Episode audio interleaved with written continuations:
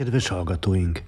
A következő percekben interjút hallhatnak Farkas Pállal az éberségről. Második rész. A riporter Bende Zsuzsanna.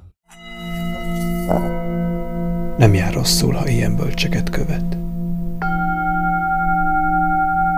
Interjú.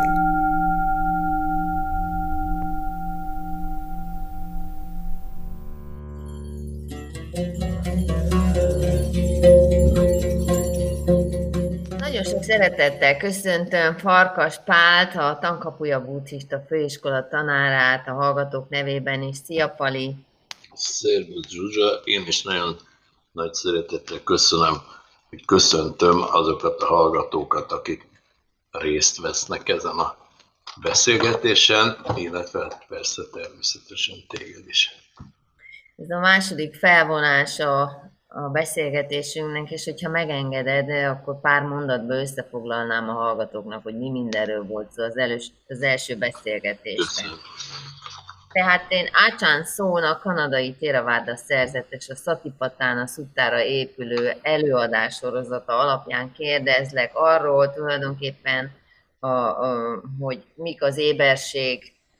alappillérei, az az úgynevezett négy alappillér, erről van szó. Elmagyaráztad a Satipatána, a Samatha és a Vipassana jelentéseit, árnyalatait, összefüggéseit, és hogy a négy pillér közül, ami a megfigyelés tárgya lehet, az első a test, és erre vonatkozóan is többféle gyakorlat van, ugye, kicsit összefoglaltad a három pillért is, ugye az érzések, a tudat és a, az annak az állapotairól van szó, a tudat állapotai, illetve a tudat tartalmai az a negyedik. Erről beszélgetünk később, de még a testnél tartottunk, ugye, és a légző gyakorlatokat vetted át egy kicsit, amiről azt mondtad, hogy a buddha szerint a légző gyakorlatok, karbantartó gyakorlatokat, amit mindig mindenkinek érdemes újra elővenni és csinálni. És hogy a légzésen keresztül is végig lehet menni ugyanezen a négy alappilléren, ami egy kicsit majd szerintem talán megvilágításra szorul.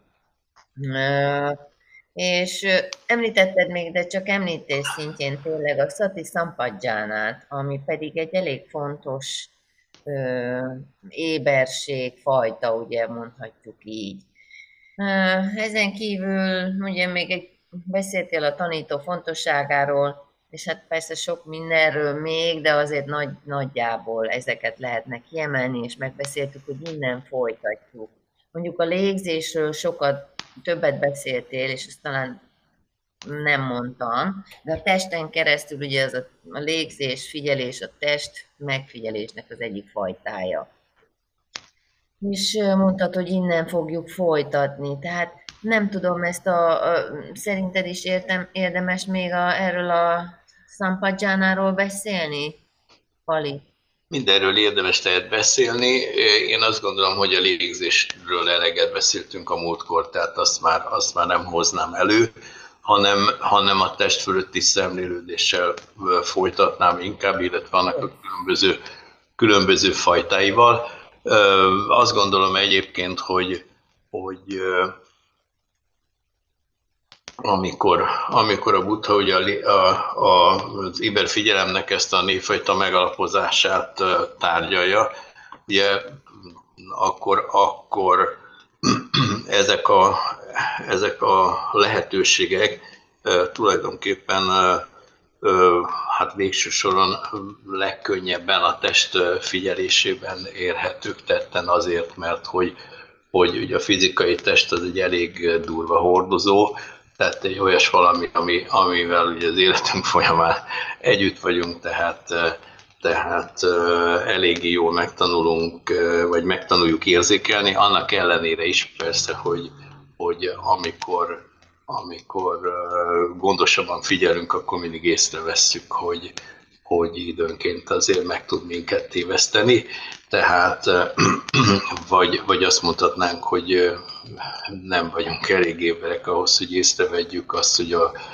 valóságos működése az, az, az milyen, ugye hiszen,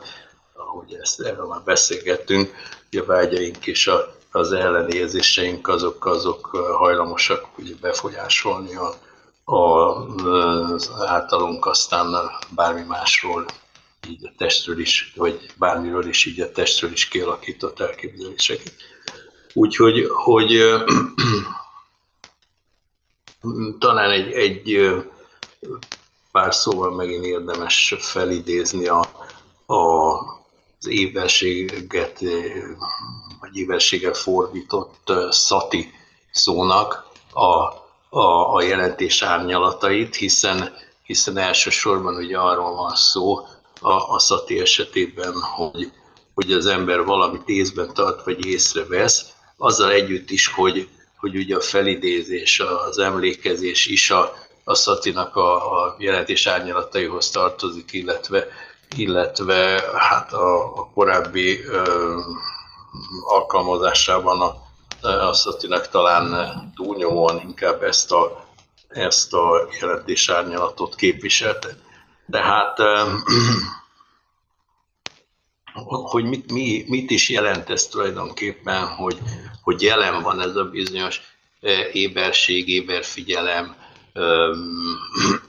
vagy, vagy ugye talán a leges legjobb szó lenne rá a jelenlét, csak, csak nem lehet ezt mindenféle kontextusban jól alkalmazni, és ezért, ezért nagyon nehézkes lenne a használata. Nagyon fontos azt, azt látni, hogy, hogy arról van szó, hogy, hogy, a, hogy az ember ténylegesen és folyamatosan a jelenben tartózkodik, és jelen van minden minden eh, szavában, cselekedetében, sőt minden tudati mozdulatában, minden gondolatában, és, és eh, ugye ez a, ez a bizonyos ez a bizonyos jelenlét az, ami, ami Masszatinak a legalapvetőbb megnyilvánulása. Ugye tudjuk azt, hogy, hogy van egy sajátos szó a páliban, amit, amit nagyon még nehezebb lenne lefordítani magyarra az ápamára, ami, ami a szatitól való el nem választottságot, vagy, vagy egy, egy, egy folyamatos, a szatinak a folyamatos jelenlétét, tehát az éberségnek a folyamatos jelenlétét, jelenlétét jelenti. E, és, és azt gondolom, hogy, hogy ugye ez, ez, ez egy ilyen kihangsúlyozott jelenlét, egy olyan, ami, ami, ami tökéletesen folytonos és szakadatlan. Ugye ez az, amit, amit szerencsés lenne nyilvánvalóan megvalósítani, ami szerencsés lenne ugye azért, mert, mert ez, ez óvja a tudatot az elterelődéstől, és a figyelmet azt, azt lankadatlanul megtartja a tárgyán, tehát megvédi a, megvédi a, a, a, a tudatot tulajdonképpen attól, hogy, hogy hogy elazuljon, vagy ellanyakuljon, de attól is, hogy nyug, túlzottan nyugtalan legyen. Tehát észrevesz, hogy úgy mondjam mindent, ami, ami a jelen pillanatban előkerül és történik, és ilyen szempontból ugye azt mondhatnám, hogy egyrészt a nem kívánatos tudatállapotoktól védelmez, másrészt pedig, pedig irányítja és ellenőrzi az érzéki tudatosságot, illetve az elme tudatosságát is és így, így azt mondhatnám, hogy, hogy képes a gondolat folyamot irányítani, és, és ezzel lehetővé tenni egy, egy nagyon magas fokú összeszedettséget, aminek a segítségével hogy az ember igen, igen intenzív működésre képes. Tehát ez, ez, ez csak inkább azt mondhatnám egy, is, egy, egy bizonyos fogú felidézése annak, hogy, hogy, hogy mit is jelenthet ez a, ez a kifejezés. Ugye, és, és nyilván amikor, amikor tovább lépünk a légzésnek a, a, a, figyelésétől, ugye a gyakorlatokban, tehát a testtel kapcsolatos évesség gyakorlatokban a négy testhelyzet, illetve, illetve a test minden egyes, minden egyes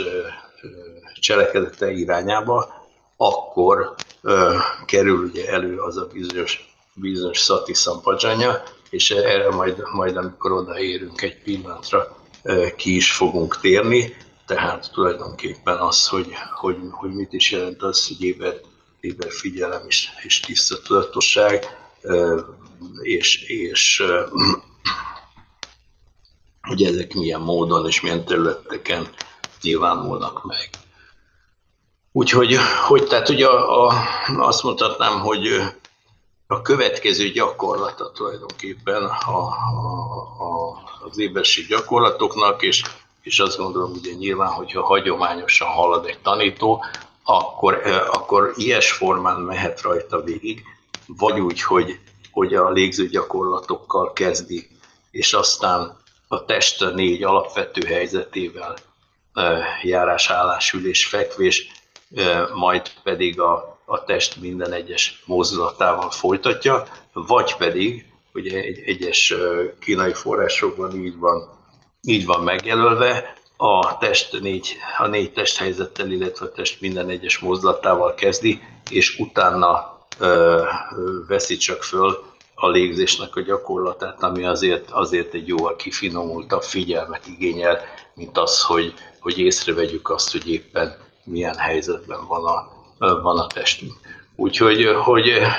én azt gondolom, hogy, hogy ezek között nyilván olyasféle módon lehet választani, hogy, hogy, hogy kinek kinek melyik, melyik áll közelebb a szívéhez, hogy, hogy, hogy ki milyen sorrendre alkalmasabb vagy hajlamosabb, ugye, tehát kinek mi a, mi a célszerű sorrend. Talán aki, aki hát előbb még egy kicsit felületesebben tudja csak a figyelmet megvalósítani, annak a második módszer lehetséges, hogy jobban működik, és a légzést egy kicsit érdemes későbbre, későbbre tolni. Ugyanakkor azt is említettem, hogy a útha nagyon nagy jelentőséget tulajdonít a légző gyakorlatoknak. Úgy gondolja, hogy az mindig, egyrészt azért, mert úgy gondolja, hogy ez mindig minden időben végezhető. Egy olyan gyakorlat, ami, ami tulajdonképpen az embert a születésétől a haláláig elkísérheti, ezt lehet mondani, hiszen a légzés az állandóan ott van, és, és olyasféle, ami, ami tényleg tökéletesen eszköztelen, szinte megzavarhatatlan az ember a, a légzés figyelésében akkor, hogyha egy bizonyos gyakorlatra szertesz. Tehát nagyon szélszerű gyakorlatról van szó. Ezért, ezért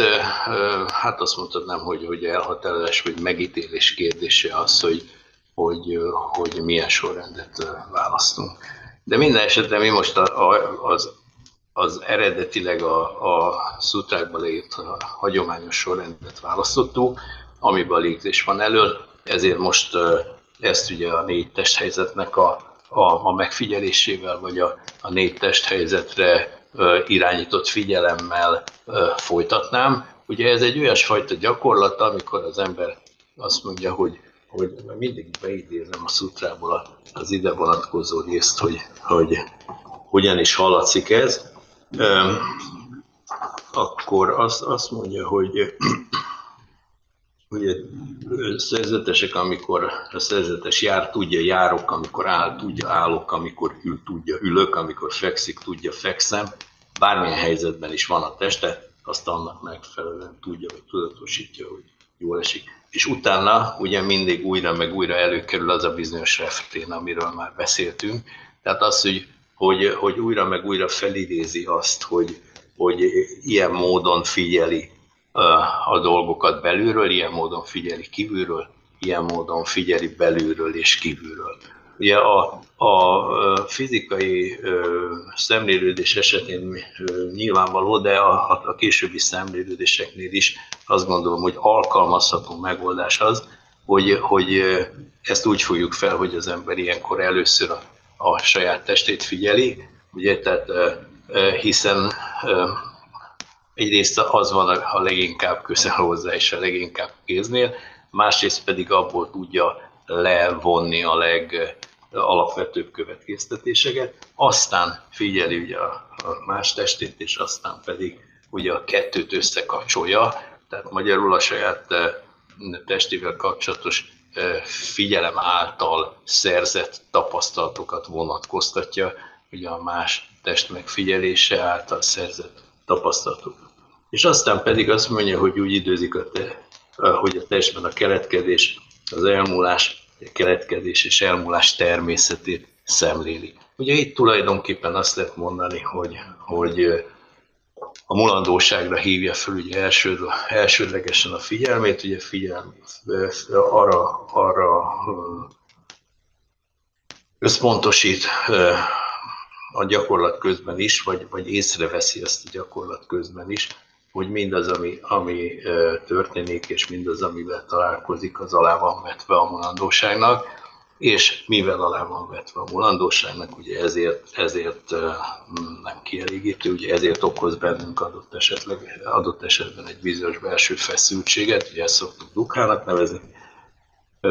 nem túl szerencsés fordítással a szenvedésnek, de, de bizonyos helyzetekben tényleges szenvedésről van szó. És, és hogy, hogy mivel ez a helyzet, ugye azt mondhatnám, hogy, hogy minden eszetlen azonosulás tulajdonképpen azokkal a dolgokkal, amiket, amiket tapasztalunk, az, az hát egyértelműen nem visz minket a jó irányba, tehát érdemes észrevenni azt, hogy ami történik, az, az, az ha nem is pillanatnyi, de, de, de újra meg újra ugye tovább gördül, érdemes észrevenni azt, hogy így az ember maga is tulajdonképpen mulandó folyamatoknak a, a, a sorozata, és ezért ugye nem érdemes egy olyan énképet lerögzíteni, amely a következő pillanatban már nem azonos az előzővel, hiszen hogyha az ember ilyesféle módon próbálja ezt a, ezt a dolgot megragadni, az csak további szenvedés forrása lehet. Ugye, tehát erre emlékeztet az, ugye, hogy, hogy ö, ö, szemléli, szemléli a, a testet belülről is, e, kívülről majd pedig a keletkezés és az elmúlás állapotait, és azt mondja, hogy megalapozódik benne a, a, az igazság az, hogy van test de csak olyan mértékben, ami, ami a megértéshez és a folytonos éberséghez szükséges. Magyarul nem, nem azért uh, nyeri el ezt a, ezt a tudást, hogy hát akkor most a testet szemlélem, hogy, hogy, hogy utána azután uh, erre a, erre a témára, és ne tudjon tőle egy könnyen megszabadulni, és, és nem is azért, hogy, hogy tápot adjon egy, egy véget érhetetlen gondolkodási és vívódási folyamatnak, hanem azért, hogy, hogy tudomásul vegye azt, ami éppen az adott pillanatban történik, ami egyébként a, a szatinak a legfontosabb funkciója. És azt mondja, hogy ha ezt meg tudja valósítani, hogy akkor szabadon időzik semmihez sem kötődve a világon, magyarul ugye ha nem fog rátapadni a tapasztalataira, és, és, és nem fog egy helybe topogni, hanem, hanem képes lesz figyelni a folyamatokra, hogy azok a továbbiakban is történik. Tehát a, amikor, a, amikor a, ha áttérünk erre a bizonyos következő szatipatának gyakorlatra, akkor tulajdonképpen a, a testhelyzeteket figyeljük, az alapvető testhelyzeteket, ami nem jelenti azt, hogy nincsenek más testhelyzetek természetesen, meg azt sem jelenti, hogy ne lehetne a köztes testhelyzeteket megfigyelni. Ez egy kicsit nehezebb folyamat nyilván, ugye, tehát azt lehet mondani, hogy, hogy, hogy ezek, a, ezek az átmenetek, viszont az nagyon konkrét, hogy most járok, tehát mozgok, folyamatosan helyváltoztatásban vagyok, akkor mondjuk így, vagy, vagy az, hogy nem, most megálltam, ugye állok, aztán, egy, aztán leülök, ugye egy, egy, felveszek egy még megalapozottabb és, és, és, és statikusabb helyzetet, és végül pedig lefekszem, ugye az, az pedig a, azt mutatnám, hogy a, a legkevésbé mozdul, moz, mozgásra serkentő testhelyzet, illetve a legelnyugodtabb, vagy elnyugodtabb, vagy elpihentebb testhelyzet. És, és hát nagyon jó, jó az, hogyha, hogyha az ember képes ezeket a, ezeket a helyzeteket tudatosítani. Ugye ez a, ez a tudatosítás az egyik oldalról, hogyha ezeket újra meg újra képesek vagyunk a, vagyunk a tudatosságunkban megtartani. Ugye az azt mondhatnám a szatinak az első gyakorlata tulajdonképpen. Tehát az, hogy, hogy, hogy pontosan tudunk arról, hogy, hogy milyen, milyen helyzetben is van a, van a testünk. Ez egy, ez egy hát azt is mondhatnám, hogy egy olyasfajta gyakorlat, ami, ami segít minket ugye abban, hogy, hogy hogy ezt, ezt a bizonyos figyelmet fenntartsuk. Azután mondjuk azt mondhatnám, hogy, hogy hát, tudatában vagyunk tulajdonképpen a, a, a, tehát az első elnagyolt mozdulat ahhoz, hogy tudatában legyünk a, a, a, a saját testünknek. Ugye, tehát ez, az, amikor, amikor azt mondhatnám, hogy, hogy leg, legalább azzal tisztában vagyunk, ugye, hogy, hogy, hogy milyen, milyen fizikai pozíciót, pozíciót foglalunk el. És, és ab, abban is, hogy ezek, ezek a fizikai pozíciók ugye egyre kifinomodottabak, egyre kevesebb, kevesebb erőfeszítés kell hozzájuk, és egyre, egyre több a, a, az ezzel kapcsolatos, kapcsolatos nyugalom. Ugye érdekes az, hogy, hogy ezeket a testhelyzeteket ugye általában azért, azért egy kicsit, tehát ha a meditációban használjuk, egy kicsit különböző célokra tudjuk használni. Ugye, tehát a, a, a sétáló meditációt és a, a nyugodtabb testhelyzeteket általában a, a gyakorlás során váltogatni is szokták, ez egyrészt, egyrészt azért, mert a, mert a test a statikus helyzeteket a végtelenségig ugye nem igazán bírja elviselni, e, vagy legalábbis nem esik neki jól, tehát a, a adott esetben a fájdalmak ellen is e, alkalmazható ugye e, a, a sétáló meditáció, és, és azt lehet mondani, hogy, hogy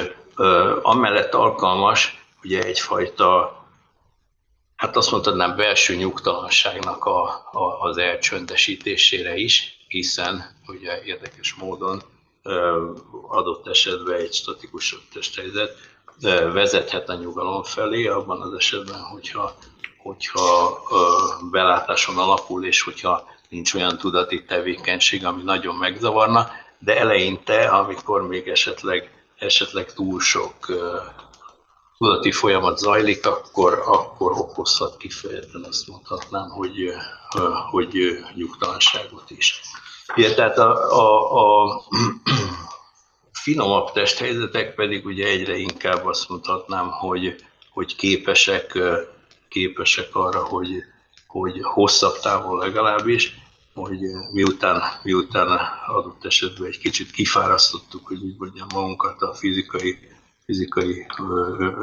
állapotunkat egy kicsit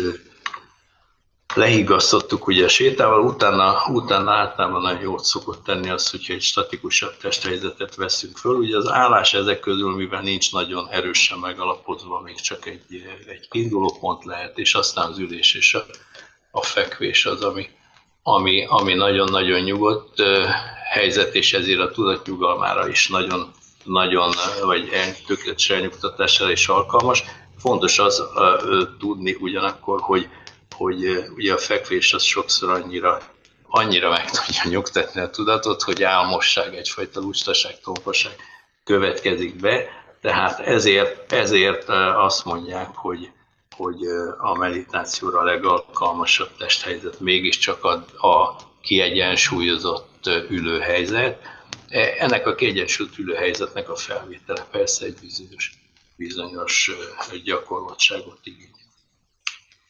És ugye amikor, amikor már annyit képesek vagyunk tudatosítani, hogy a testünk milyen helyzetben van, akkor lehet tovább lépni, vagy akkor, akkor kezdhetünk a, a, elmozdulni a meditációba, ugye afelé, a gyakorlat felé, amikor azt lehet mondani, hogy minden egyes cselekedetünket tudatosítjuk, tehát ugye ez úgy hangzik a, a szövegben, hogy amikor, amikor megy és jön tiszta tudással teszi. Ugye amikor előre néz és oldalra néz tiszta tudással teszi, mikor behajlítja és kinyújtja a tagjait tiszta tudással teszi, mikor ruházatát viseli, köntösét és szilkét viszi, tiszta tudással teszi, amikor eszik, iszik, ételt fogyaszt és ízlet tiszta tudással teszi, amikor ürít és vízzel tiszta tudással teszi, amikor jár, áll, ül, elalszik, fel kell beszél, és csendben marad, tiszta tudással teszi. Ugye, tehát magyarul ugye nem csak a,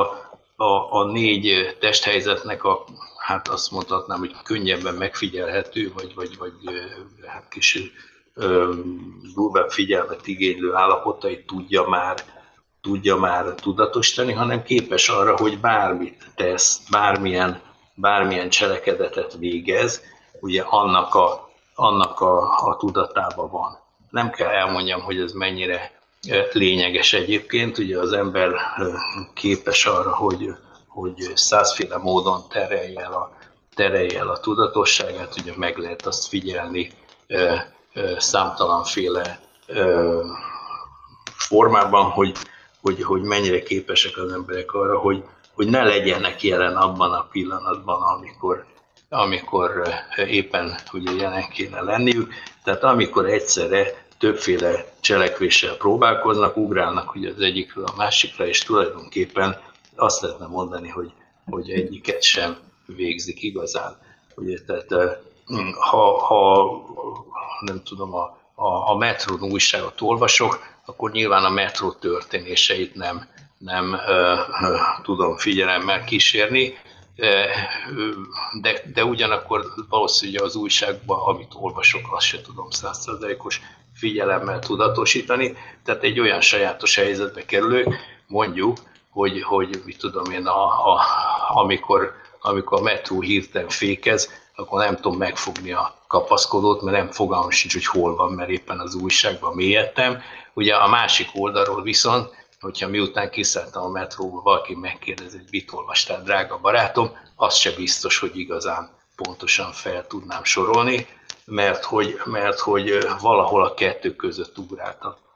ugrált a figyelem, úgyhogy hogy ez nem egy, nem egy igazán szerencsés állapot. Ugye ezért azt lehetne mondani, hogy, hogy fontos lenne az, hogy, hogy mindig tudatában legyünk annak a cselekedetnek, amit éppen teszünk, és hogy, hogy mindig egy cselekedetre koncentráljunk. Ugye nyilván van olyan, amikor ezek a cselekedetek nagyon gyorsan követik egymást, vagy, vagy, vagy nagyon dinamikusan kell ezeket elvégezni. Mondjuk egy, egy szakács, miközben az egyik ételt aprítja, a másikat sózza, a harmadikat nem tudom micsoda. Ugye nyilván elég nagy gyorsasággal váltogatja ezeket a történeteket, de mégis azt kell, hogy mondjam, hogy minden egyes mozdulatának tökéletesen tudatába kell lennie, mert másképp eléggé egzotikus ételek kerülnének ki a keze alól. Úgyhogy ugye amit tudni kell, és ugye erre, erre szokták mondani azt, hogy, hogy ugye Szati Szampadzsanya, tehát a, a, a, az éber figyelem és, és egyfajta tiszta ö, ö, bölcs megértés, tudatosság, Ugye, tehát tudnunk kell azt, hogy mi a cél, mi az, amit, amit, amit meg akarunk valósítani, mi az, amit, amit csinálunk éppen, így is mondhatnám, mert lehet, hogy passzív a dolog, de, de legalábbis mi, mi, mi az, ami, amit csinálunk. A, amit csinálunk, ahhoz mik az alkalmas eszközök ugye adott esetben, tehát, tehát, és ilyen szempontból ugye még egyszer mondom, még ha passzívak vagyunk is, ugye a metronálásnál a az alkalmas eszköz egy kapaszkodó, amiben meg tudunk fogózkodni, hogy ne feküdjünk hasra, amikor fékez a, a szerelvény, a, a, a, a szakácsnál meg, meg az alkalmas eszköz, ugye a megfelelő kés, amivel éppen apítja az ételt, vagy a megfelelő kanál, amivel éppen kavarja, vagy ilyesmi. Ugye fontos az, hogy tudjuk azt a bizonyos területet, amin belül működünk, és abban ne tévedjünk el, Ugye, tehát itt fontos az, hogy a gondolataink is ott legyenek, tehát ne ábrándozzunk valami egészen máson. Ugye most visszatérve a, a, a szakácsra, ugye, hogyha a szakács nem a, az adott étel készítésének a fázisain gondolkodik, hanem azon, hogy, hogy, hogy vajon mit csinálnak otthon a gyerekek, ugye akkor lehet, hogy, lehet, hogy eltéveszti, hogy úgy mondjam, a, a, a megfelelő sorrendeket, vagy, vagy elfelejt valamit beletenni, vagy beletesz valamit, amit nem kéne, stb. És akkor most hagyjuk a szakácsot egy, egy darab időre, de minden esetre ugye tehát fontos az, hogy, hogy, hogy, hogy a tisztatudatosság jelen legyen, tehát ne legyen ott egy olyasfajta zűrzavar, ami, ami miatt az ember tulajdonképpen olyan módon cselekszik, hogy, hogy szinte tudatában sincs annak, hogy, hogy, hogy mi is az, amit, mi is az, amit csinál. Úgyhogy hogy természetesen ennek a, ennek a zavarodottságnak a hiánya, ez túlmutat a, a, a gyakorlaton magán is, mert hát ez fontos lenne, hogy, hogy, hogy minden esetben hogy ott legyen, mert, mert ez, ez a, az, amúgy a szatipatán minden, minden aspektusával kapcsolatban van. No, tehát a, ugye ez, ez, volt a, ez volt a következő szakasz, azt mondhatnám, és, és akkor ugye ez, ezeket a, ez, ez, ez az a gyakorlat egyébként például, vagy az előző gyakorlat is, sőt az előző két gyakorlat is, mert a légzés gyakorlatot is a test testi, testhelyzetek megfigyelését is, illetve a, a test minden egyes mozdulatának megfigyelését az ember bármikor, bárhol elvégezheti. Tehát ezek olyan gyakorlatok, amihez adott esetben ugye jó, hogyha az ember mondjuk felölsz egy meditációs pozíciót, jó, hogyha egyedül van, jó, hogyha, jó, hogyha ha, ha, ha zavartanak környezet, stb. De ugyanilyen jó adott esetben az is, hogyha, hogyha erről nincs szó. Tehát légzés gyakorlatot is bárhol lehet végezni, azt lehet mondani, mert az a fontos, hogy képes legyen az ember egy, egy koncentrált figyelmet és tiszta tudatosságot a légzésre irányítani, azt a bizonyos szakadatlan figyelmet, ugye, ami a, a szatinak ez a bizonyos, ez a bizonyos megtartott állapota, ugye, amit már, már említettünk. És, és természetes az, hogy, hogy ugye vannak ennek vannak ennek a, hm, a dolognak segítői, tehát ugye azt, azt mondják, hogy, hogy, hogy mik lehetnek a, mik lehetnek a segítői a, a, a szati megtartásának. Nyilván a, a, a, az egyik oldalról ugye azt mondhatnám, hogy van egy külső segítője, e, e, az, a, amit, amit jó barátoknak, vagy nemes barátoknak e, szoktak hívni. Tehát, hogyha az ember olyan társaságban tölti a, a, az idejét, és, és olyan emberek között van, akik hasonló viselkedésűek és hasonló hozzáállásúak. Ugye nyilván ott jóval könnyebb ezt, a, ezt az attitűdöt megtartani. És van egy, van egy belső párja a szatinak, ugye, amit, amit úgy, úgy nevezhetünk meg talán, hogy méreható figyelem. Ugye ez a méreható figyelem, ez pedig, ez pedig segíti ugye a, a segíti a, a, a, az éber, éberséget abban, hogy, hogy, hogy mindig megtalálja a megfelelő eszközöket a, a, a, a megnyilvánulásaihoz. Úgyhogy hogy azt gondolom, hogy ez a három bevezető gyakorlat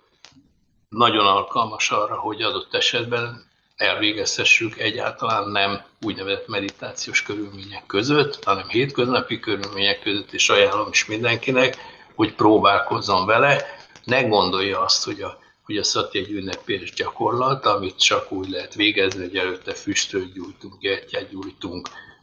megpaskoljuk a meditációs párnát, és aztán, aztán leülünk, és, és felséges és szent állapotba kerülünk, hanem, hanem úgy is, hogy eldöntjük, hogy, hogy fenntartjuk ezt a, ezt a szakadatlan és lankadatlan figyelmet, és amikor ezt eldöntöttük,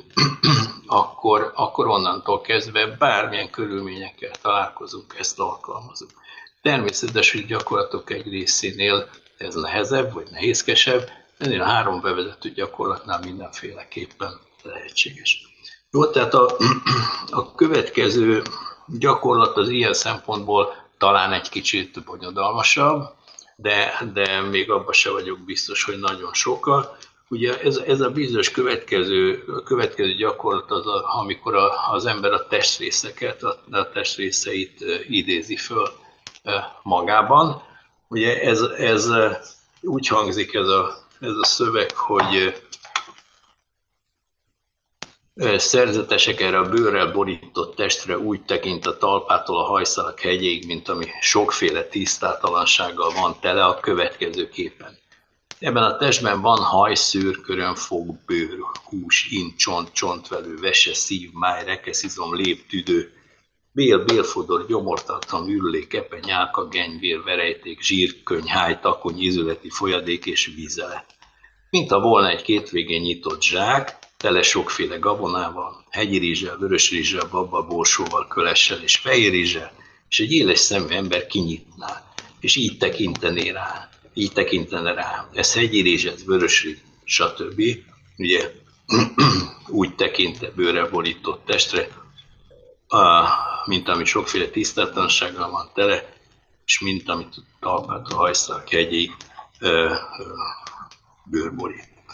No, tehát, hogy, hogy ugye az, azt mondhatnám, hogy amikor az ember ugye a testrészeket és az elemeket vizsgálja, akkor, akkor ez már egy kicsit hát, nagyobb figyelmet igénylő analitikus meditációnak mondható. Ugye e, ezt a, ezt a bizonyos meditációt többféle célból alkalmazzák, vagy használják a, a, a, a meditációban. Ugye az egyik, az egyik célja, hogyha ha befelé irányítom, ugye azt mondhatnám, hogy, hogy figyelem a, a saját testemben mindezeket a, mindezeket a testrészeket, ugye akkor, akkor nyilvánvaló az, hogy hát a, az önhitségem az biztos, hogy, hogy megszűnik. Tehát az ember látja azt, hogy, hogy ez a test azért közel se annyira szép és annyira fenséges, mint ami ennek adott esetben az ember a saját testét érzi, de ugye ha kifelé nézegetünk, akkor azt is láthatjuk, hogy, hogy, hogy lehetséges, hogy nem is annyira csinos és annyira vonzó, mint amennyire ugye első ránézésre tűnik. Tehát ilyen szempontból kifelé a vágy ellen de egy alkalmas eszköz lehet, akkor, amikor ugye az embert elragadja a szenvedély mert hogy hát tudjuk azt, hogy elragadja adott esetben úgy, hogy, hogy ilyenkor például egy ilyesfajta gyakorlat ugye segít egy picit csökkenteni az izgalmat. De nyilván az, hogy a szerzeteseknek vagy szerzetes nőknek erre miért van az átlagosnál is nagyobb szüksége, ugye ezt nem kell külön magyarázni, szöribátust fogadnak, és ha valaki szöribátust fogad, akkor bizony ugye előfordulhat az, hogy, hogy a vágyak megrohanják, ugye előfordulhat az, hogy előkerülnek olyasféle gondolatok, amik, amik adott esetben a szülibátussal nehezen összeegyeztethetők, és, és ilyenkor például a, a, a, a testrészeknek a, a felidézése az egy megfelelő kordában tartó gyakorlat lehet tulajdonképpen arra nézvést, hogy, hogy hogy az ember tulajdonképpen hát ne essen a saját vágyainak a, az áldozatául. Hozzátéve persze, hogy, hogy a, a, a gyakorlást teljesen kell végezni, az, illetve meg kell érteni a célját ahhoz, hogy, hogy ne essen az ember ugye átaló túlsó oldalára. Ismerünk ilyen, ilyen történetet még a még a Buddha történetek közül is. Ugye, hogy a, a, a Buddha is ismertett ezt a gyakorlást, el is magyarázza, aztán eltávozik a, a közösségtől egy hosszabb személyes elvonásra, és ekközben a, a szerzetesek ugye a gyakorlást végezve olyan mértékig meg, megundorodnak, vagy viszögtatónak érzik a saját testüket, hogy leöldösik magukat, meg egymást, ugye, tehát öngyilkosságokat követnek el, illetve megkérik egymást, hogy egy kicsit segítsenek ebben, és egy kicsit megtízedelődik a szank, amire, mire a Buddha visszaér. Ugye? Úgyhogy hát egy, ezután a, a, természetesen Buddha egy még részletesen magyarázata szolgál, ugye a, a, a, de, de azért, hogy enyhítse, enyhítse a történteket, ugye öm, a, visszatér a légzés meditációhoz. Ugye ez egy szelidebb, szelidebb megoldás, tehát azt mondja, hogy, hogy ha, ha valaki átesne alul túlsoldára, úgy, ahogy mondtam, és, és de elkezdene visszóigást érezni a, a, a saját teste iránt, akkor legyen szíves visszatérni a, a légzés meditációhoz, aminek nagyon erősen kiegyensúlyozó jellege van. Úgyhogy, tehát nyilvánvalóan nem arra szolgál ez az egész, hogy valamiféle ellenállhatatlan undort érezünk, vagy, vagy hogy valami olyasféle viszolgás kelljen bennünk, akár saját magunk, akár mások teste iránt, ami meg hát a másik szempontból ugye egészségtelen, hanem arról van szó, hogy kordában tartsa a vágyakat és az önhitséget. Azt gondolom, ezt érdemes ugye megérteni ahhoz, hogy, hogy az ember ezt a, ezt a gyakorlatot kiegyensúlyozottan végezhesse, hozzátéve, hogy minden egyes gyakorlatra persze vonatkozik a kiegyensúlyozottság, tehát azt gondolom, hogy, hogy fontos az, hogy ezt, ezt, ezt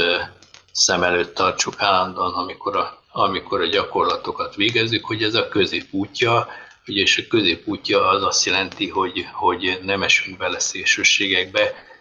ezen, többek között ezen a, a téren sem, tehát a vágy és az ellenszem között kell ugye megtalálnunk nyilván ezt a, ezt a bizonyos utat, és ezért, ezért ha, ahogy a kiegyensúlyozottságból kibillenünk, akkor, akkor egyértelműen nem vagyunk nem vagyunk jó úton. Ja, visszatérek a, a gyakorlásnak a, a következő a következő elemére, de előtte még egy szó, ugye, hogy amikor a Buddha azt mondja, hogy, hogy mintha volna egy két végén nyitott zsák tele sokféle gabonával, hegyi rizssel, vörös rizssel, babbal, borsóval, kölessel és fehér vízsel, stb. és egy éles szemű ember ugye ezt, ezt nézegetné, akkor egyértelműen utal arra, hogy azt kell elérnünk, hogy egy kiegyensúlyozott, vagy, vagy, vagy, vagy azt mondanám, semleges attitűdöt vegyünk fel, amikor ezt a dolgot szemléljük, mert hogyha, hogyha nem így történik, ugye akkor, akkor elmozdulunk valamelyik olyan irányba, amelyik, amelyik nem igazán, nem igazán kívánatos. Nyilván se a hegyi ristől, se a babtól, se a borsótól nem keletkezik bennünk ugye izgalom vagy ellen, e, ellenérzés, tehát ugyanígy kéne ugye testről rátekinteni. A következő gyakorlat az a, az a azt mondtam, hogy ez a négy elem gyakorlata, végső soron, ugye a testet alkotó négy elemnek a gyakorlata, azt mondja a szerzetesek erre a testre bárhol, bármilyen helyzetben legyen is az, úgy tekint, mint ami elemekből áll, ebben a testben van földelem, vízelem, tűzelem és levegőelem vagy szélelem. Ahogy egy ügyes mészáros vagy az inasa leüli a tehenet, majd feldarabolja és leül a keresztútnál, erre a testre úgy tekint, mint eh, amiben van földelem, vízelem, tűzelem és levegőelem. Ugye, tehát a következő, a, a, még a, azt mondhatnám az előzőnél is elvonatkoztatottabb megfigyelés az, amikor amikor a testet alkotó elemi minőségek szerint tekint a testre. Ugye ez, ez többször hangsúlyoztam már, ugye, tehát itt nem, nem a kémiai értelembe vett elemekről van szó, hanem elemi minőségekről van szó, azokról a bizonyos elemi minőségekről, amik, amiket nevezhetünk mondjuk szilárdságnak, vagy, vagy, vagy szerkezetességnek, vagy, vagy súlyosságnak, ugye ez, ez a ez a földszerűsége a testnek, folyékonyságnak vagy összekapcsolódásnak, ugye ezt nevezhetjük vízszerűségnek, melegnek, meleg és hideg érzeteknek, amit nevezhetünk ugye a hűszerűségnek, és végül pedig a mozgékonyságnak, és, és, és, és hát egy-egyfajta információs összekötöttségnek, ugye ezt nevezhetjük szélszerű vagy levegőszerűségnek és ezt a négy elemi minőséget figyeli ugye ilyenkor. Megint csak azt mondhatnám, ugye nagyon fontos az, hogy nem kötődik egyikhez se, tehát ö, már, már nem úgy tekint rá, mint egy egységes testre, hanem mint ennek a négy elemnek az összetevődésére. A, a,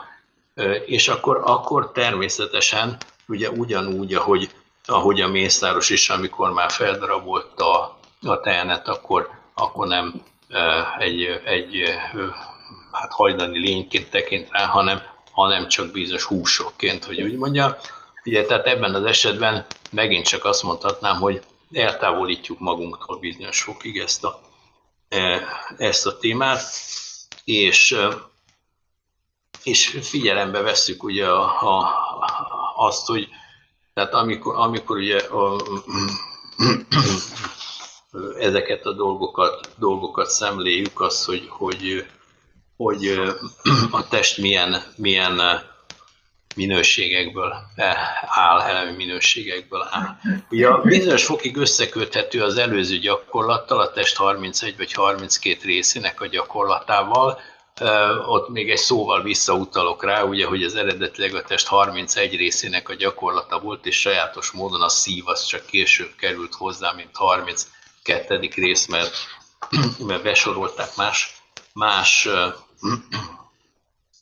máshová, ugye eredetileg később, tehát magyarul azt mondhatnám, hogy a régiek úgy tűnik, hogy másféle jelentőséget tulajdonítottak a szívnek, és nem, nem szerv formájában tekintettek rá elsődlegesen. Úgyhogy, hogy a, de a lényeg az, hogy, hogy ugye amikor ezt a bizonyos, bizonyos hát figyeljük a, a testnek ezt a, ezt a bizonyos nehézségét, vagy, vagy szilárdságát, vagy, és akkor, akkor ugye tulajdonképpen a földszerűséget figyeljük. Ugye aztán, aztán mondjuk azt is mondhatnám, hogy tehát amikor a 30, visszautalva a 32 részre, amikor a 32 résszel foglalkozunk, ugye akkor a testnek a, tulajdonképpen a szilárd és a folyékony részeit veszük sorra. Hiszen azok, amik, amik azt mondhatnám, hogy megnevezhetőek, tehát mint a csont, vagy a hús, vagy, vagy, vagy, vagy ilyesmi, amik, vagy az inak, vagy az izületek, ugye ezek, ezek a szilárd részei a, részei a testnek, és ugyanakkor vannak ugye folyékony részei, mint mondjuk a vér, vagy a, vagy a különböző izületi folyadékok, vagy, vagy hát különböző váladékok, ugye, és akkor tehát tulajdonképpen amikor a 32 részt figyeljük, bizonyos fokig már, már megkezdjük, hogy úgy mondjam, a, a, a négy elemi minőség szerinti figyelést is, ugye, hiszen ezt ilyen módon is föl lehetne osztani. Ugye hozzájárul aztán ugye a tűzszerű és a, és a levegőszerű minőség. Ugye a tűzszerű minőséget a részben a testőmérséklet változásával, de részben azt mondhatnám, hogy az öregedés folyamatának a figyelésével, illetve az emésztés folyamatának a figyelésével tudjuk, tudjuk ugye megfigyelni, tudjuk azt, hogy, hogy az emésztés egy bizonyos hővel jár, tehát a, a, és, és hát ha finomabban figyelünk, ugye akkor nyilván ez is megfigyelhető. A, a levegő ugye a mozgással az, az, az ugye egyrészt a légzésen keresztül, a légzés gyakorlatokon keresztül, de másrészt ugye mindenféle belső mozgás elsősorban például a belegben lévő levegő mozgásával figyelhetjük, vagy, vagy, vagy figyelhetjük akár a, akár a vérkeringésen keresztül is, stb. Úgyhogy hogy, azt mondhatnám, hogy, hogy ez a bizonyos négy, négy elemmel kapcsolatos megfigyelése a dolgoknak, ez jobban elszemélyteleníti a testet, tehát, tehát egyértelmű az, hogy, hogy a négyem gyakorlatának gyakorlatát végezve nehezebb a, a, a, a testhez, mint, mint, mint, mint saját test, az én testem. Ugye ez a, ez a viszonyulás az, ami, ami itt azt lehet mondani, hogy, hogy, hogy feloldódik, és, és amellett pedig azt mondják, hogy, hogy ha, ha az ember a négy elem gyakorlatát, gyakorlatát gyakorolja, akkor ugyanúgy persze az előző esetben is ez, ez előfordulhat, ugye közelebb kerül tulajdonképpen a, a, a mondjuk a, a, a négy, a négy ö, magasztos állapot közül a, a, a szeretet és a, az együttérzés gyakorlásához, hiszen látja azt, hogy, hogy ez a test bizony meglehetősen sérülékeny és meglehetősen mulandó. Ugye tehát, tehát a mulandóság igazságát azt, azt, azt nagyon könnyű ezeken, ezeken keresztül megtapasztalni. Úgyhogy hogy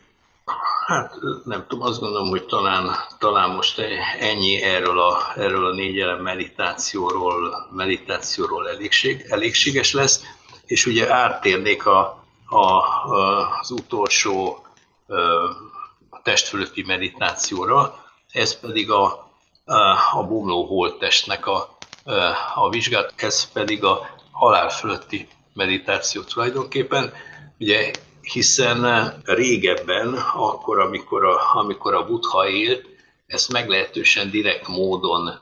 tapasztalták az emberek, halott égető helyek voltak, a halott égető helyre kivitték a halottakat, a, akik ugye családokhoz tartoztak, vagy jobb emberek voltak, és a család gondoskodással vette őket körül, ugye azoknak nyilván gyűjtöttek tűzelőt, raktak egy nagy mágiát, és szépen föltöztették a halottat, vagy ha szegények voltak, nem öltöztették föl szépen, de, de minden ugye a mágián elégették, és aztán, a, aztán ugye a halmakat kezelték, hogy úgy mondjam, ugyanakkor ugye abban az időben hát meglehetősen sok vándor jött, ment, tenget, lengett erre, arra, állandóan voltak háborúk, harcok, viaskodások különböző rablókkal, stb. Tehát mindig voltak a, a halott égető helyen, azt is mondhatnám, hogy gazdátlan holttestek, olyasféle, olyasféle testek, akiknek nem volt, hogy úgy mondjam, semmiféle hozzátartozójuk, és akkor a, ugye ezek, ezek a holttestek ott maradtak, és, és ezeket a holttesteket a bomlás különböző fázisaiban meg lehetett figyelni. És ugye ez, e, a szerzetesek használták ezt a, ezt a dolgot gyakorlásra, és most akkor egy picit elolvasom az ide vonatkozó szöveget is, ami úgy hangzik, hogy mintha látná egy temetőbe kivetett holttestet, egy naposat, két naposat vagy három naposat, amely felpuffadt, kékes színű és nedvedzik, amelyet varjak, héják, keselyük, stb. férgek falnak, és innentől egész odáig, hogy elrohadt elporlat csontokat, ezt a testet is így hasonlítja össze azzal, ennek a testnek is ilyen a természete, ilyenné lesz, ezt a sorsot nem kerülheti el. Ugye tehát magyarul két érdekes dolog van ebben a megfogalmazásban. Az első az, amelyik, amelyik mindjárt ott kezdődik, hogy mintha látna egy temetőbe kivetett holttestet, amiből azt tudjuk érzékelni, hogy ezt a gyakorlatot nem feltétlenül csak úgy végezték, hogy kimentek a, a halott égető helyekre, hanem végezhették tulajdonképpen felidézéssel is, tehát olyasféle módon, hogy, hogy egy holttestnek a, a, a, képét ugye felidézték, szinte minden családban haltak meg emberek, akkor az emberek még nagyon közel voltak a halálhoz, nem, nem úgy zajlott le, mint ahogy mostanában, hogy, hogy ugye megjelenik valami orvos, és aztán utána meg egy-két ember egy zsákkal, és akkor, akkor a, a testet pillanatokat eltávolítja, hanem, hanem úgy zajlott le, hogy hát egyrészt ott voltak a, a, a, az emberek a hozzátartozók körül egészen a halálának a pillanatáig, sőt, még a halála pillanata után is, hiszen ugye a siratás az az, az Magyarországon is egy bevett szokás volt, ugye még a múlt század közepéig azt mondhatnám. Aztán azt, tehát részt vettek a másiknak nem csak az életéből, hanem halálában is, ami, ami nyilván egy nagyon elegáns gesztus. Aztán, aztán ugye közvetlen tapasztalták mindazt, ami történik, hiszen ugye a legtöbbször azután egy vagy két nap múlva ugye a testet koporsóba tették, és és kivitték a temetőbe, eltemették, ugye ez a magyar szokás, vagy kivitték a, a halott égetőhelyre és elégették, ugye ez volt a szokás Dél-Kelet-Ázsiában. Tehát nagyon közvetlen volt a kapcsolat a, a, a halott testtel, ezért az ember az életében felnőtt korára már, már bizony igen sok, sok halált látott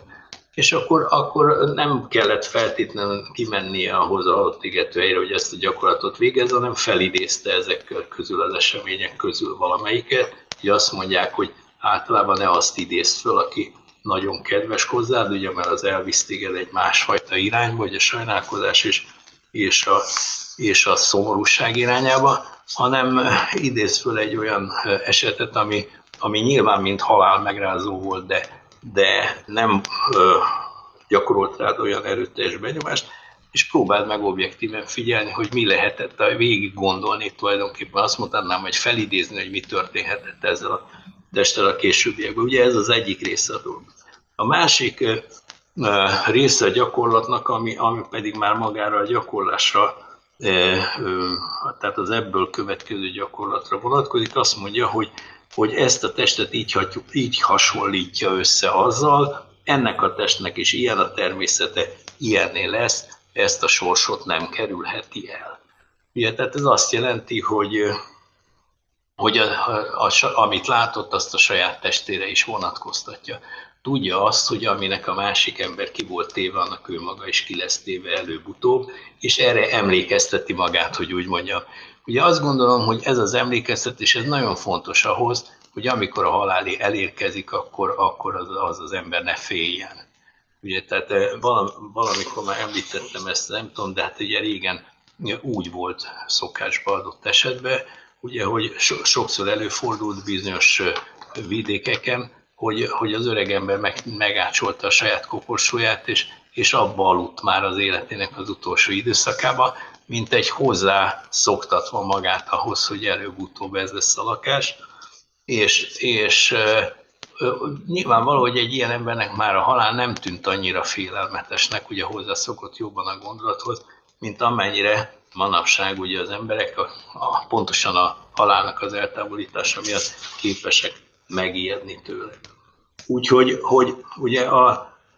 Nyilván az egyik oldal, amire rámutat ez a gyakorlat, az az, hogy ugye a halál állapotában a testnek a természete az már nem igazán vonzó. Ugye a, van a Buddha szövegei között egy nagyon érdekes, ha jól emlékszem, a Szirimá nevű kurtizánnal, egy, egy nagyon híres, híres szép lányjal kapcsolatban, ugye aki, akinek a, a, a tarifája az, az bizony egy igen magas összeg volt, hogy úgy mondjam, és még a szerzetesek közül is sokan ábrádoztak nyilván róla, és ugye a Buddha a, a, a szirimák kurtizánnak, aki, aki egyébként nem túl idősen halt meg, ugye a halálakor, a, a halálát követő másnap vagy harmadik nap kivitte a szerzeteseket a,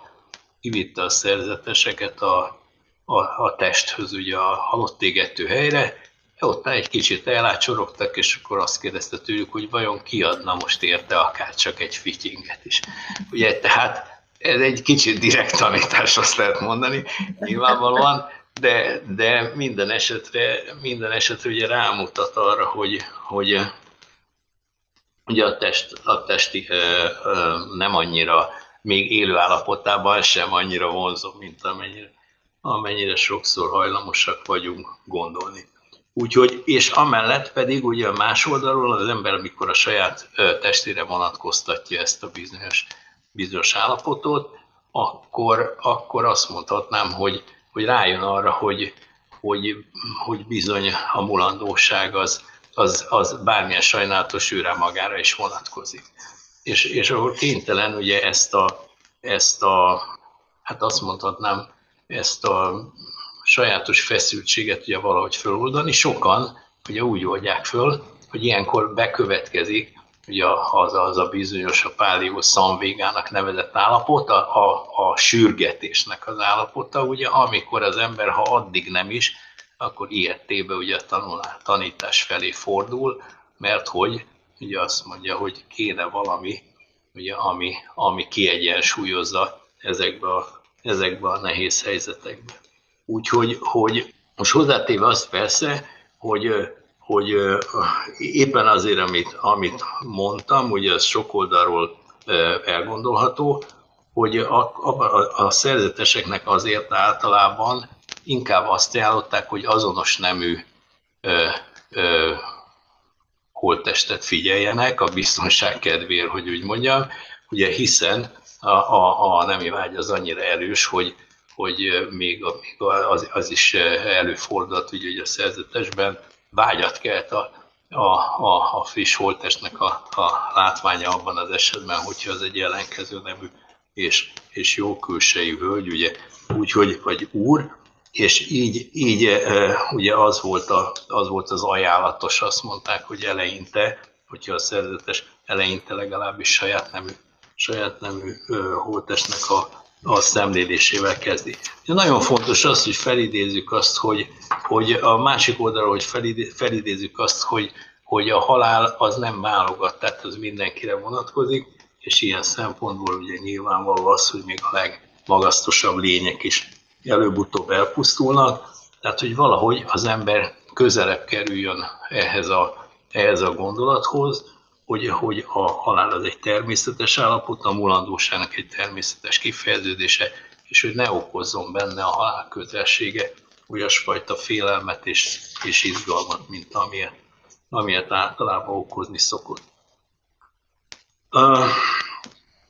Ezzel tulajdonképpen azt mondhatnám, hogy a testfölötti szemlélődésnek a, a, a, a fázisait lezártuk, és akkor még talán az érzések fölti szemlélődésről szólnék valamennyit, és a többit azt egy következő alkalomra hagynám, mert különben ugye a, a, a kedves hallgatók tehát lefordulnak a székről, nem bírják tovább hallgatni ezt a, ezt a mérhetetlenül uh, hosszadalmassá váló uh, magyarázatot. Uh, maradjunk abban, hogy azt gondolom, hogy ez még a hallgathatóság keretein belül tud maradni. Ugye, tehát a, a, a, a következő alapzat, ugye egyik szempontból az ébesének a következő alapzata, a másik szempontból, ami egyébként azt gondolom, hogy az eredeti, az eredeti értelmének, a szó eredeti értelmének megfelel, a, a következő szemlélődés tárgya, tehát azt mondhatnám, hogy amin, amin a amin a, a, az éberséget meg lehet alapozni, ugye az, az, az érzések fölti szemlélődés. Ugye ez a bizonyos érzés szó, amit mi így fordítunk, fordít, talán érzetnek is fordíthatnánk, ugye lehet, hogy az még közelebb áll az eredetihez, az, az tulajdonképpen a, ugye a páli védanászó, ami azt jelenti, hogy, hogy az ember csak a legprimérebb első tapasztalattal rendelkezik, amikor valamivel összetalálkozik, és ez az első és primér tapasztalat annyi, hogy valami kellemes, kellemetlen, vagy sem egyik, sem másik. Ugye, ha, ha erre, erre az érzetre gondolunk, ugye akkor az nyilvánvaló, hogy ez a,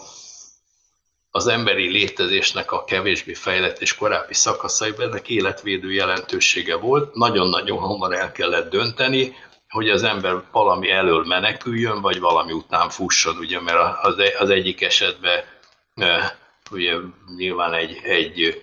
egy nem kívánatos jelenséggel találkozott, ami elől szerencsés volt elmenekülnie, tehát amikor jött a, jött a, itt a mamut vagy a krokodil, ugye akkor, akkor nem volt tanácsos ott ácsorogni. A másik oldalról viszont, amikor valamilyen, valamilyen kellemes zsákmány állat tűnt föl, ugye, amit viszont, viszont érdemes lett volna megszerezni, vagy valami olyan növényi rész, amire jó volt szerteni, ugye akkor pedig a felé fordult az embernek a, a figyelme, és, és ilyen szempontból azt gondolom, hogy a Vietnámnak a korai időszakban életvédő jelentősége volt mindenféleképpen, Ugyanakkor ezt, ezt a jelentőséget azért mára, tehát azt mondhatnám a fejlettebb társadalmakban már részben elvesztette. Nem mondom, hogy teljesen elvesztette, most is jó az, hogyha észrevesszük, amikor hullik lefelé a fejünkre a virágcserép, de, de mondjuk azt mondhatnám, hogy ugye ez egy ritka esemény viszonylag, és, és a, a, a, ugye a prédát se kell állandóan figyelnünk, mert be tudunk menni egy, egy boltba, és élelmiszert tudunk vásárolni, feltéve van rá pénzünk. Úgyhogy hogy, tehát azt gondolom, hogy ilyen szempontból a, a Vildanának már nincs az a, a nagyon erős jelentősége, mint a korai időszakban volt. De mégis van egy nagyon, nagyon fontos jelentősége, hiszen ennek alapján döntjük el azt, hogy, hogy mi az, ami felé fordulunk, illetve mi az, amitől, amitől inkább eltávolodunk. Ugye a szöveg az úgy szól, hogy amikor kellemes érzést érez, tudja, kellemes érzést érzek. Amikor kellemetlen érzést érez, tudja, kellemetlen érzést érzek. Amikor semleges érzést érez, tudja, semleges érzést érzek. Amikor kellemes világias érzést érez, tudja, kellemes világias érzést érzek. És ugyanígy felsorolja végig. Amikor, amikor kellemes nem világias érzést érzek, vagy érez, tudja, kellemes, nem világias érzést érez, tehát van egy ilyesféle szét, szétválasztás, hogy kellemes, kellemetlen, semleges, de, de azon belül világias és nem világias, ez, ez a, a, a, a szuta, tehát a Szatipatának könyvben a megvalósítás egyenes útja, a Szatipatának megvalósítás egyenes útja című Annálajos szerzetes által írt könyvben ez a, ez a fordítás. Ugye ezt a világias, nem világiast azt gondolom, hogy fordíthatjuk úgy is, hogy, hogy, hogy hétköznapi és emelkedettebb érzést ugye érez tulajdonképpen, és, és még egyszer mondom, hogy, hogy olyan szempontból érdekes, ugye ez, mert ad egy plusz nézőpontot tulajdonképpen az érzéshez. Ebben az esetben egy, azt mondhatnám, hogy egy, egy erkölcsi vagy etikai nézőpontot. Ugye, tehát a, és, és nagyon fontos az, hogy, hogy, hogy képesek legyünk mindig, mindig tudatosítani azt, hogy, hogy milyen, milyen fajta érzéssel találkoztunk, mert hogyha tudatosítjuk, ugye akkor, tehát, vagy azt mondhatnám, hogy először is tudatosítjuk azt, hogy, hogy, hogy milyesfajta érzésről van szó, akkor már lehetőségünk van arra tulajdonképpen, hogy ne essünk a, az érzésnek azonnal az áldozatává, tehát ne kezdjünk utána vagy előle szaladgálni, hanem, hanem tudjuk mérlegelni azt, hogy ha valami iránt vágyat érzünk, akkor az észszerű-e és szükségünk van -e rá, ha valamivel szemben, szemben ellenérzést érzünk, akkor, akkor az indokolt-e, és, és mindenféleképpen arra kell hogy bírjon, hogy bírjon minket, hogy, hogy, hogy eltávolodjunk tőle. Ugye, tehát ilyen szempontból nagyon fontos az, hogy, hogy hogy a, amikor az iszlelési folyamatnak a, a kezdeti szakaszaiban ugye megjelenik a, a, megjelenik a vonzalomnak, vagy az ellenszemnek az első nyomai, akkor ezek általában nem tudatosulnak. Gyakran nem vesszük észre. És, és közben pedig ezek a, ezek a dolgok ugye meghatározó befolyással vannak a későbbi értékítéleteinkre. Úgyhogy hogy nagyon fontos az, hogy rálássunk arra, hogy, hogy az érzés milyen erőteljesen befolyásolja a későbbi értékítéleteinket. Olyannyira erős ez, hogy a, hogy a, hogy a, a Brahmajala szuttában, ugye a, a hosszú beszédek gyűjteményének, a Dikhanikának az első szuttában, ugye amikor a Buddha a, a létező ö, emberi nézeteket sorolja föl, akkor azokat az érzésekre vezeti vissza. Tehát, tehát azt mondja, hogy, hogy ugye az, az, hogy az ember azt hiszi, hogy, hogy a racionális gondolkodás az, az micsoda felsőbbrendű tulajdonképpen a közvetlen érzésekből kiindul, azt mondhatnám, hogy szinte automatikus gondolkodási folyamattal szemben, az egy, az egy, nagyon kellemes illúzió, de az esetek egy jelentős részében nem egészen így van. Tehát az érzések nagyon intenzíven befolyásolják és átszínezik azokat a reakciókat és gondolatokat, amik, amik követik ugye az érzéseket, és sokszor ezt egyáltalán nem veszük észre. És ezért fontos az, hogy az érzések föl szemlélődjünk, mert ez alkalmat ad arra, hogy, hogy az érzéseknek a kondicionáló funkcióját észrevegyük, ugye hiszen, ha emlékszünk ugye a függő keletkezésre, akkor tudjuk azt, hogy a Buta azt mondja, hogy a, az érzések fognak ugye a, a, a szomjhoz vagy szomjú vágyhoz, és azon keresztül pedig a ragaszkodáshoz vagy megragadáshoz vezetni. Ugye nyilvánvalóan, ugye abban az esetben persze, ha ez pozitív ez az érzés, ha negatív, akkor pedig a, a, a tőle való meneküléshez, de, de, de mind a kettő ugyanúgy azt mondhatnám, ugye a vágynak a, a, a két oldala. Ugye az a bizonyos babatanhá és vibabatanhá, amikor azt a, a szomnak az a megnyilvánulása, hogy vagy azt szeretnénk, hogy valami legyen, vagy azt szeretnénk, hogy valami ne legyen. Ugye, és, és az, hogy, hogy ezt ne a, ne a másodperc tört része alatt kelljen eldönteni, mert az érzés az rendkívül gyors, ugye azt szolgálja tulajdonképpen az érzéseknek a, a megfigyelését célzó uh, a gyakorlat. Ugye nyilván a, a kellemes érzés az, az nagyon-nagyon fontos, de ez a kellemes érzés ez bevihet minket egy csapdába, ugye, tehát látjuk a dolognak a, az előnyeit, de nem látjuk a hátrányait. ugye a, a utának a hasonlata, ugye a szép lányokkal kapcsolatban, hogy, hogy hát látjuk azt, hogy, hogy, hogy ez, ez bizony kellemes lenne ugye megölelgetni, de, de azt nem látjuk, hogy, hogy nem sokára belőle is egy olyasféle vénasszony lesz,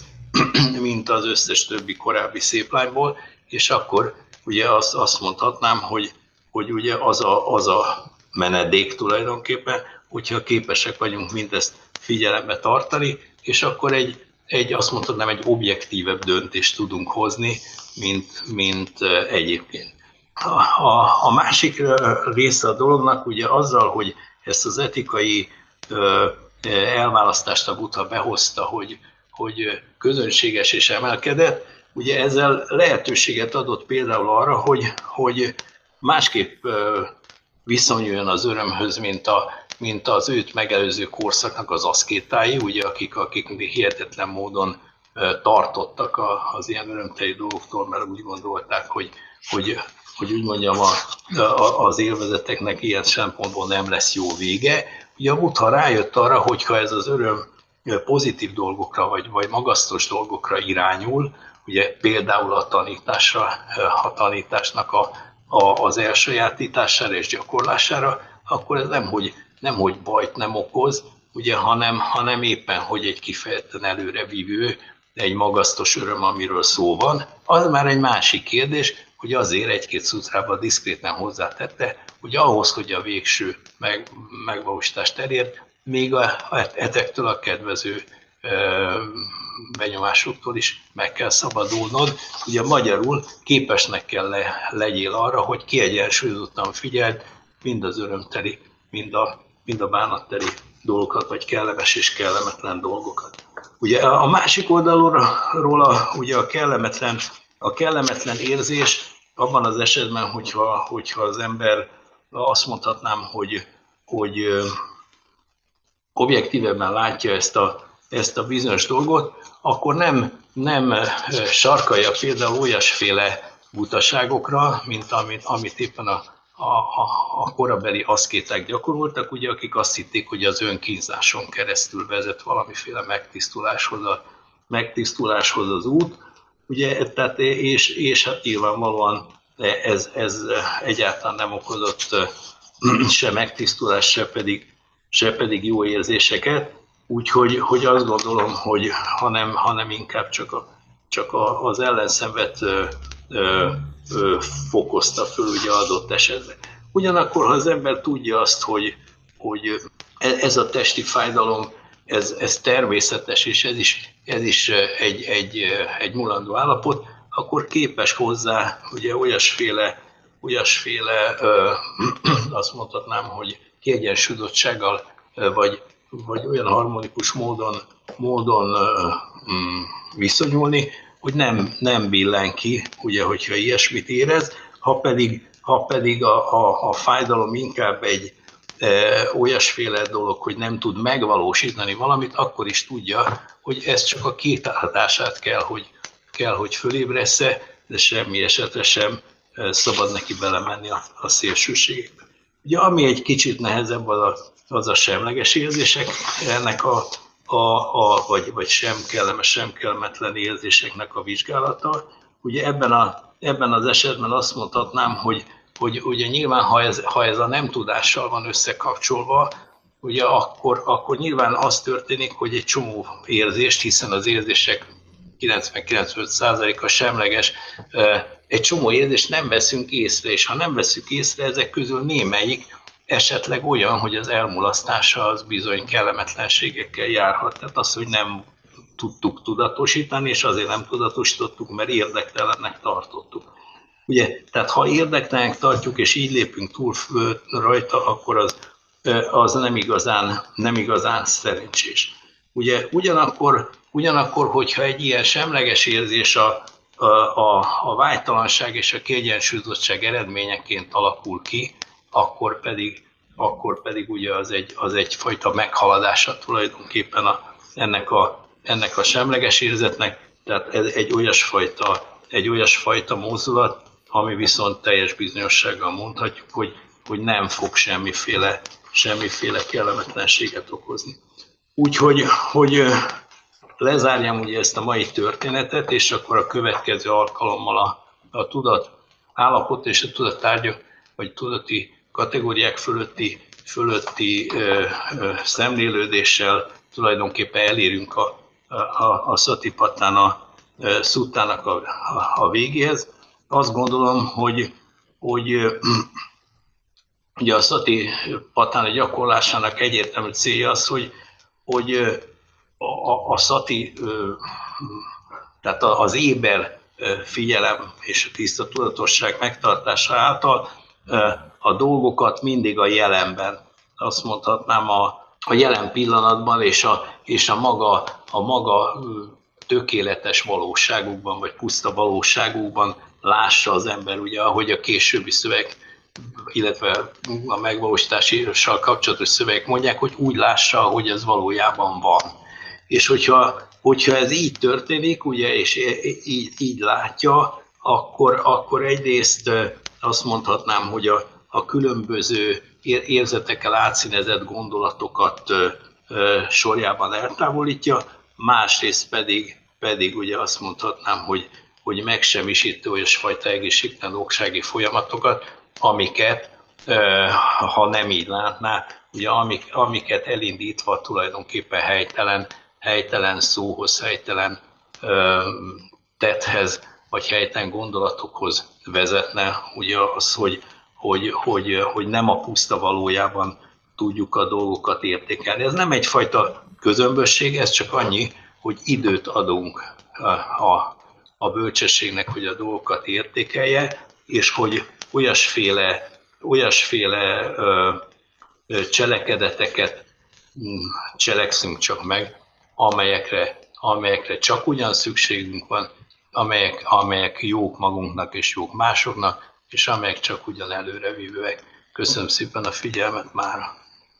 Köszönjük szépen, Pali, és akkor folytatjuk legközelebb a tudat tartalmaival, vagy a tudat állapotaival először.